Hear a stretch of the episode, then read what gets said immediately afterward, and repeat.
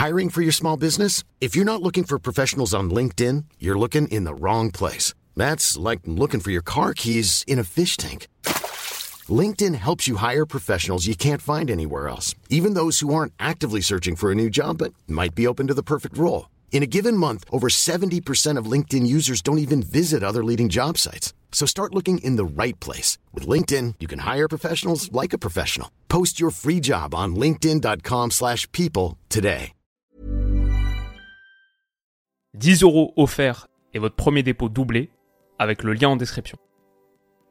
Les amis, bienvenue, j'espère que vous allez tous très bien, trop content de vous retrouver pour cette nouvelle vidéo, parce qu'on a un paquet de choses à raconter. L'Atlético de Madrid qui élimine le Real grâce à un bijou d'Antoine Griezmann, la Côte d'Ivoire qui déçoit en Coupe d'Afrique et qui se retrouve désormais dos au mur, ça chauffe pour les éléphants, comme pour l'Égypte de Mossala, qui en plus malheureusement est sorti sur blessure, on parle de tout ça, on parle de Mercato aussi, et bien plus encore dans votre récap foot du vendredi 19 janvier. On est parti, le premier thème à Antoine quel énorme, énorme Antoine Griezmann. C'était les huitièmes de finale de Coupe du Roi qu'on disputait hier soir. Real Atleti, très gros match, qui est parti tout de suite sur de sacrées bases, avec un enchaînement un peu dingue de Jude Bellingham, qui a été très très bon d'ailleurs, malgré l'élimination. Double arrêt énorme d'Oblak dans la foulée qui maintient les Colchoneros à 0-0 et qui permet à l'Atleti donc, via Samuel Lino, qui est peut-être l'homme du match, soit lui, soit Coquet, mais qui permet à l'Atleti de prendre l'avantage juste avant la mi-temps. Alors sur ce coup franc lointain de Luka Modric, Oblak, cette fois, malheureusement, ce trou, il est un match un peu compliqué, ça fait un partout, mais n'est pas en reste non plus. L'Atleti repasse devant, assez dingue, et a même plusieurs très très grosses opportunités de faire le break. À 10 minutes de terme, Rossellou se trouve à la réception d'un excellent centre de Bellingham, envoie le match en prolongation, c'est l'heure pour Antoine Griezmann d'entrer en scène. Après une récupération haute, chassé par Vinicius, il va s'offrir une incursion soyeuse et ajuster Lounine en angle fermé, splendide but, 3-2. Rodrigo Riquelme alourdit l'addition à la 119e, une magnifique action collective qui est initiée par Grisou d'ailleurs, déroulée et ponctuée à la fin par Roro. C'est un très très gros match de l'Atleti qui inflige au Real Madrid seulement sa deuxième défaite de la saison, toute compétition confondue, et donc les deux sont infligés par l'Atleti. C'est vrai qu'ils avaient perdu cette demi-finale de Supercoupe d'Espagne il y a quelques jours, 5-3, mais ils avaient déjà battu le Real en début de saison en Ligue à 24 septembre, victoire 3-1, où Griezmann avait brillé d'ailleurs.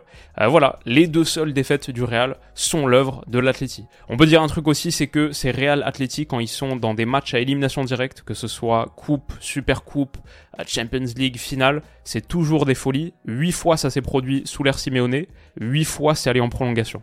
Et hier donc n'a pas dérogé à la règle. Mais voilà, si on fait cette vidéo, c'est pour parler d'un gars avant tout, Antoine Griezmann, qui n'a pas sorti son meilleur match. Franchement, il n'a pas été extraordinaire. Euh, à l'inverse de ce qu'il est en train de produire cette saison, où il est sur des stats assez délirantes. Je crois que donc 11 buts, 3 passes D en Liga. En Champions, il a scoré 5 fois aussi en 6 matchs. C'est 18 buts, toutes compétitions confondues. Il a marqué dans toutes les compétitions 18 buts en 28 matchs. Et ses stats avancées, ça c'est sur FBRF, vous connaissez bien le site. Je crois que j'ai jamais vu un tableau de stats avancées aussi délirant que celui-ci.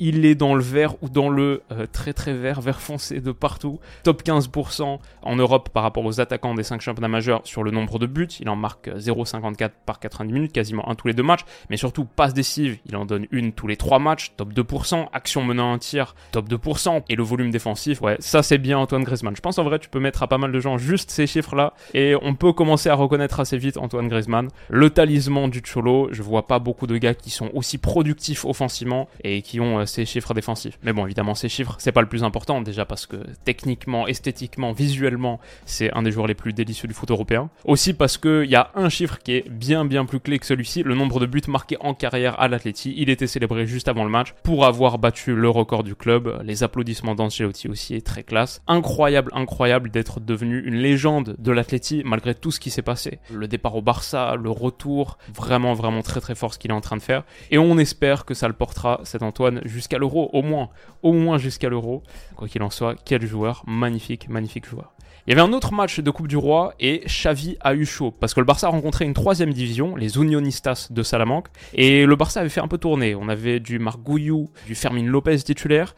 Ça a très très mal démarré pour eux. Le Barça est déjà en danger au bout d'une petite minute de jeu. La charnière Christensen-Koundé, un petit peu flippante sur certains moments, et les Unionistas ouvrent même le score. Centre de Serrano, personne au second poteau, Alvaro Gomez d'une très très belle reprise de volée, faut le dire, fait basculer ce match dans la folie. On est même plus proche du 2-0 que du 1 partout. Mais juste avant la mi-temps, Ferran Torres profite un petit peu de la naïveté de Salamanque sur corner pour aller planter une banderie en contre, superbe finition. À l'heure de jeu, le Barça sort aussi l'artillerie lourde, il faut entrer Levan, Pedri, Gundo, et ils finissent par faire la différence grâce à Jules Koundé. Quelle frappe, comme celle de Baldé d'ailleurs, qui tue le match 3 minutes plus tard. Le Barça donc se qualifie pour les quarts de finale de Coupe du Roi, et Xavi peut souffler, parce qu'il y a quelques heures, il avait lié son destin au fait de remporter un titre. Cette année, l'objectif est de remporter des titres importants. La Coupe du Roi, la Liga ou la Ligue des Champions. Si les objectifs ne sont pas atteints, je serai le premier à dire que je ne les ai pas atteints et je partirai. Donc euh, quelque chose d'assez fort, qui a beaucoup été interprété comme euh, bon, ça chauffe pour Xavi. Je pense que c'est aussi assez fin parce que ça peut être une manière, ça pouvait être une manière de dire si je gagne la Coupe du Roi, j'ai la légitimité pour rester. Alors que pour le Barça, une saison où tu gagnes juste la Coupe du Roi, alors que tu es quand même champion en titre en Espagne, euh, bon, je sais pas si c'est une très bonne saison. Donc c'était relativement malin, mais ça semblait moins malin quand après 45 minutes, tu étais en train de perdre contre une troisième division. On verra, on verra s'ils ont la capacité d'aller remporter cette Copa. Et d'ailleurs, on va découvrir en live le tirage parce qu'il était euh, juste avant que je lance l'enregistrement. Et qui est tombé contre qui du coup? Celta Vigo contre la Real Sociedad, Mallorca contre Girona, ok? Athletic Club contre le Barça. Pas facile, pas facile. L'Athletic, pas facile du tout. Et du coup, est-ce qu'on nous a donné le tirage de l'Atlético de Madrid? Euh, Je le vois pas ici. Peut-être qu'il est un petit peu plus bas. Pas pour l'instant, donc peut-être on ira checker euh, en fin de vidéo et il aura été tiré. Mais donc, Athletic Club contre le Barça, très très gros quart de finale. Et ça risque de continuer à chauffer un petit peu pour Xavi. On parle de Coupe d'Afrique bien sûr, et d'abord de cette Côte d'Ivoire anémique. J'ai vu le match hier contre le Nigeria. C'était le premier énorme choc de cette canne. Après avoir gâché une très grosse occasion en début de match, Victor Osimhen a eu la malice, je trouve, nécessaire pour provoquer en tout cas un penalty transformé par William Troustekong. C'est le seul but du match. Le Nigeria l'emporte 1-0. Honnêtement, j'ai plutôt aimé ce que j'ai vu du Nigeria. Le niveau de jeu n'était pas extraordinaire non plus, mais j'ai bien aimé Ademola Lookman par exemple sur les transitions offensives. Quant à Lookman, Victor Osimhen, même Chukwueze là qui arrive un petit peu en trailer, ça fait de belles belles armes pour aller exploser dans le grand espace. Et juste en général, je trouve que le Nigeria avait un petit supplément de technique. Quand je vois Lookman, ce qu'il fait ici, la bonne prise de balle, il aurait pu faire prendre un carton jaune à Sangaré. Olaina aussi, le latéral droit que Stan m'avait piqué dans, sa draft de la canne. On l'avait tous les deux pour notre poste de latéral droit. J'ai trouvé très bon aussi. Il ressemble un petit peu à Alfonso Davis là-dessus. Et en tout cas, il a réussi un geste très très sympa, capable de petites illuminations dans son couloir. Franchement, le Nigeria a du talent, mais j'ai surtout surtout été déçu par la Côte d'Ivoire. Avec ballon, c'était extrêmement pauvre. Il y avait quasiment aucune idée alors qu'il y a tellement, tellement de talent dans son effectif, la distance entre ces lignes, là, euh, on dirait qu'on est en train de jouer la 94e minute et que tu t'apprêtes à balancer un ballon long dans la boîte parce que c'est la dernière possession. Il y avait constamment un énorme trou au milieu de terrain, et malgré les tentatives de Seko Fana de euh, dynamiser, mobiliser un petit peu tout le monde, collectivement, c'était très, très défaillant et inquiétant. J'en avais déjà parlé dans ma vidéo après la première journée, malgré la victoire qu'il y avait eu contre la Guinée-Bissau, je disais que sur la balance des choses, j'étais plus inquiet que rassuré pour cette Côte d'Ivoire, que pourtant à la base, je m'étais favorite du tournoi. À la maison, avec cet effectif, il est monstrueux. Sur toutes les lignes, il y a du talent. Mais ce que fait Gasset, c'est, je vais pas dire c'est criminel, mais c'est une vraie, vraie sous-performance par rapport à ce que les Ivoiriens ont. Donc il va falloir montrer beaucoup plus et vite parce que pour l'instant, après deux journées disputées, la Côte d'Ivoire est troisième du groupe. Troisième dans certains groupes, ça peut qualifier pour les huitièmes de finale, mais rien de garanti. Il faut être dans les quatre meilleurs troisièmes. À la maison, donc, la Côte d'Ivoire s'apprête à jouer sa qualif contre l'équipe qui est pour l'instant leader du groupe, la Guinée équatoriale, qui avait déjà tenu en échec le Nigeria première journée, et, grâce au festival d'Emilio Ensue, qu'il a emporté hier aussi contre la Guinée-Bissau. 4 à 2, c'était le choc des Guinées. Les Équato-Guinéens n'ont pas fait dans la dentelle en démolissant la Guinée-Bissau. Comme on l'a dit, triplé de cet homme, l'attaquant d'Intercity, un club de 3ème division espagnole qui avait joué contre le Barça, non? En Coupe du Roi il y a pas très longtemps, peut-être un ou deux ans. Ça va pas être un morceau facile pour la Côte d'Ivoire. Il va y avoir une pression énorme, infâme sur ce troisième match. C'est lundi 18h, si je me souviens bien. Je vais rechecker mon calendrier c'est Côte d'Ivoire, Guinée équatoriale, c'est ça, lundi 18h. Je serai devant, ils ont les ressources pour le faire, ça c'est sûr, mais euh, ça va pas être simple. C'est un très très gros match. J'adore, c'est assez excitant. Il y avait un autre très très gros match, c'était bien sûr, aïe oui, Mossala, parce que l'Egypte ne l'a pas emporté contre le Ghana, c'était une heure après ce choc Côte d'Ivoire-Nigeria. Sacré match aussi, le Ghana qui prend l'avantage via Mokudus, énorme, et puis après ça devient totalement dingue en l'espace de 5 minutes en seconde période. D'abord l'Egypte égalise, Omar Marmouche, un de mes joueurs à suivre, Kudus marque son second du match, puis Mostafa Mohamed rétablit l'équilibre à deux partout. Énorme, énorme match nul qui n'arrange donc absolument personne. Le Mozambique et le Cap Vert se jouent à 15h, c'est dans 1h20 là au moment où je m'enregistre. Donc quand vous verrez la vidéo, on connaîtra déjà le résultat de ce match. Les deux équipes ont été vachement intéressantes sur leur première journée. Bien sûr, le Cap Vert qui l'a emporté contre le Ghana. Mozambique avait tenu l'Égypte de partout. L'Égypte avait égalisé à la toute fin, toute fin. Et ça veut dire que l'Égypte comme le Ghana, vont devoir absolument, absolument prendre des points et sans doute trois sur leur dernier match. Et ce sera difficile quand même pour l'Egypte parce que oui, on l'a dit, Salah est sorti blessé. Il est sorti avec le regard noir après avoir été touché aux ischios donc dans ce match. Il y a honnêtement des chances que sa Coupe d'Afrique soit finie. On en saura plus dans quelques heures ou jours et ça devait être la sienne. Ça devait être sa Coupe d'Afrique après avoir perdu deux fois en finale donc 2017 et 2021 slash 2022. Ça devait être la sienne. Il arrive sur un niveau stratosphérique et il sort blessé, c'est d'autant plus marquant qu'il rate très très peu de matchs. En 6 saisons et demie avec Liverpool, il a raté 10 matchs de première ligue seulement. Covid là en 2020-2021, mais voilà, il y a une dizaine de lignes à peine depuis le début de sa carrière. Moi je connais des joueurs là, ils ont toujours pas fini, ils sont à 4-5 pages sur leur historique de blessure Transfermarkt. Il y a peut-être 50 lignes. Donc euh, franchement, ça là, c'est un joueur qui résiste d'habitude très très bien en blessure et c'est peut-être un moment pivot pour l'Egypte pour Liverpool aussi. Euh, on imagine que Klopp euh, tremble et a tremblé devant son écran hier soir. Donc voilà, c'était euh, ce que j'avais à dire sur cette Coupe d'Afrique. On parle des matchs d'aujourd'hui dans quelques minutes, mais avant ça, un petit point mercato. D'abord, c'est officiel, Jordan Henderson signe à l'Ajax. Il quitte donc à l'Etifak et rejoint le club d'Amsterdam.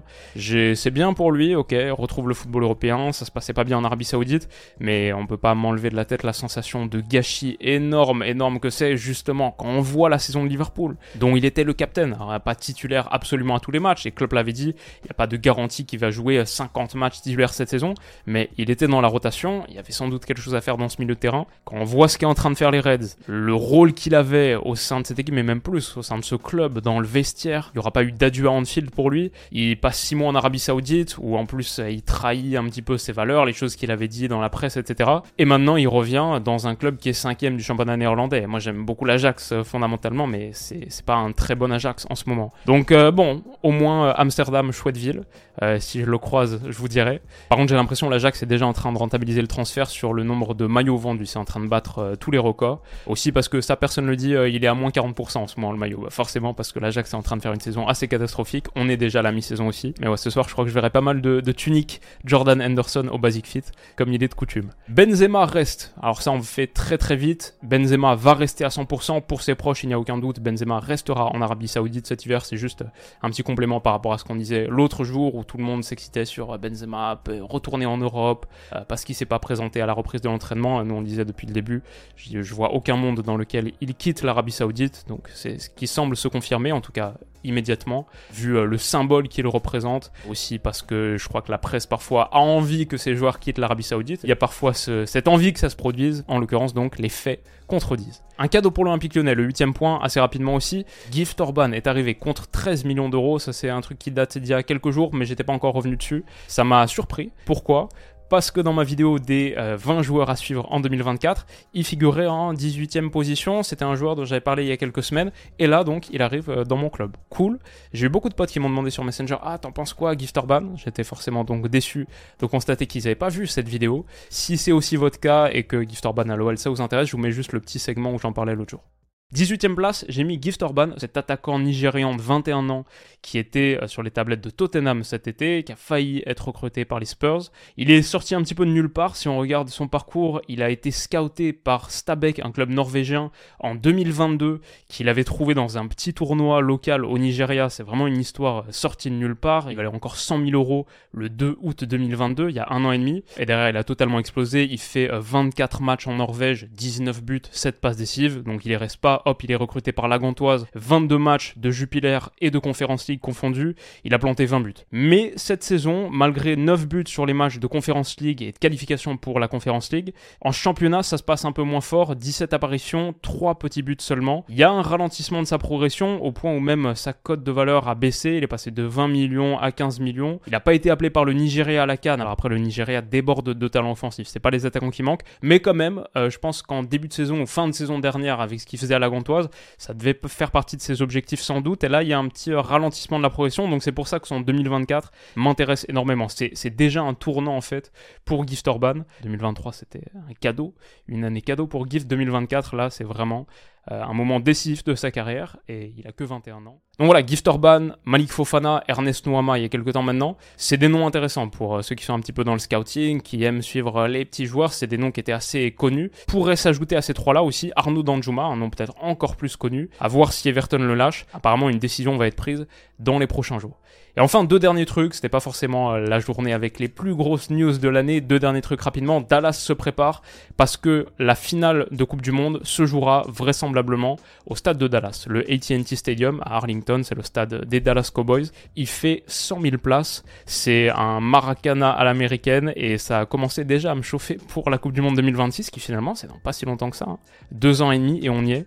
Et je crois que ça peut être une sacrée sacrée Coupe du Monde. Ça fera plaisir aussi de retrouver une Coupe du Monde en été. Franchement la Coupe du Monde 2022, sportivement, elle était extraordinaire, les matchs étaient dingues.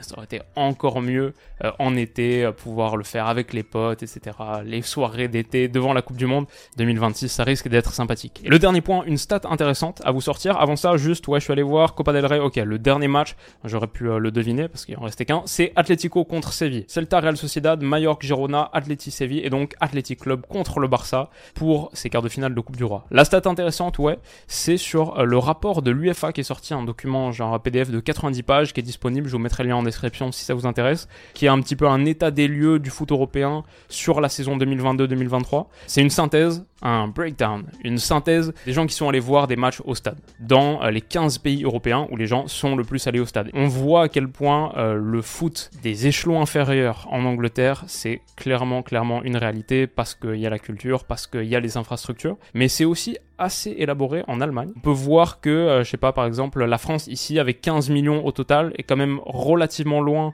de ce tiercé Allemagne, Espagne, Italie. L'Angleterre est très très loin devant tout le monde. Euh, les Pays-Bas sont pas si loin pour un pays qui, euh, c'est quoi, genre 19 euh, millions d'habitants à peu près. Les Pays-Bas, c'est 3 fois moins, 3,5 fois moins que la France, et pourtant 9,2 par rapport à 15. Voilà, beaucoup de données intéressantes dans ce rapport. Je vous le mets en description si ça vous intéresse, et on peut se pencher sur les matchs qu'il y a aujourd'hui. Il y a de la Coupe d'Afrique, comme j'ai dit, Cap Vert Mozambique, ce sera déjà bien avancé. Sénégal Cameroun, si le match est bon, il y a moyen qu'on en fasse une vidéo tout de suite au coup de sifflet final.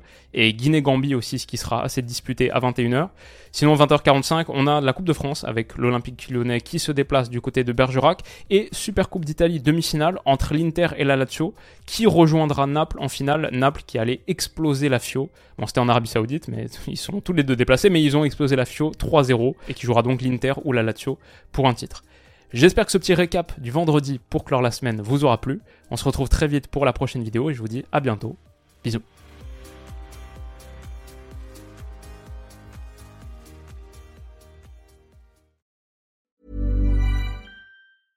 Small details are big surfaces. Tight corners are odd shapes. Flat, rounded, textured, or tall. Whatever your next project, there's a spray paint pattern that's just right. Because Rust new Custom Spray 5 and 1 gives you control with five different spray patterns. So you can tackle nooks, crannies, edges, and curves without worrying about drips, runs, uneven coverage, or anything else. Custom Spray 5 and 1 only from Rust-Oleum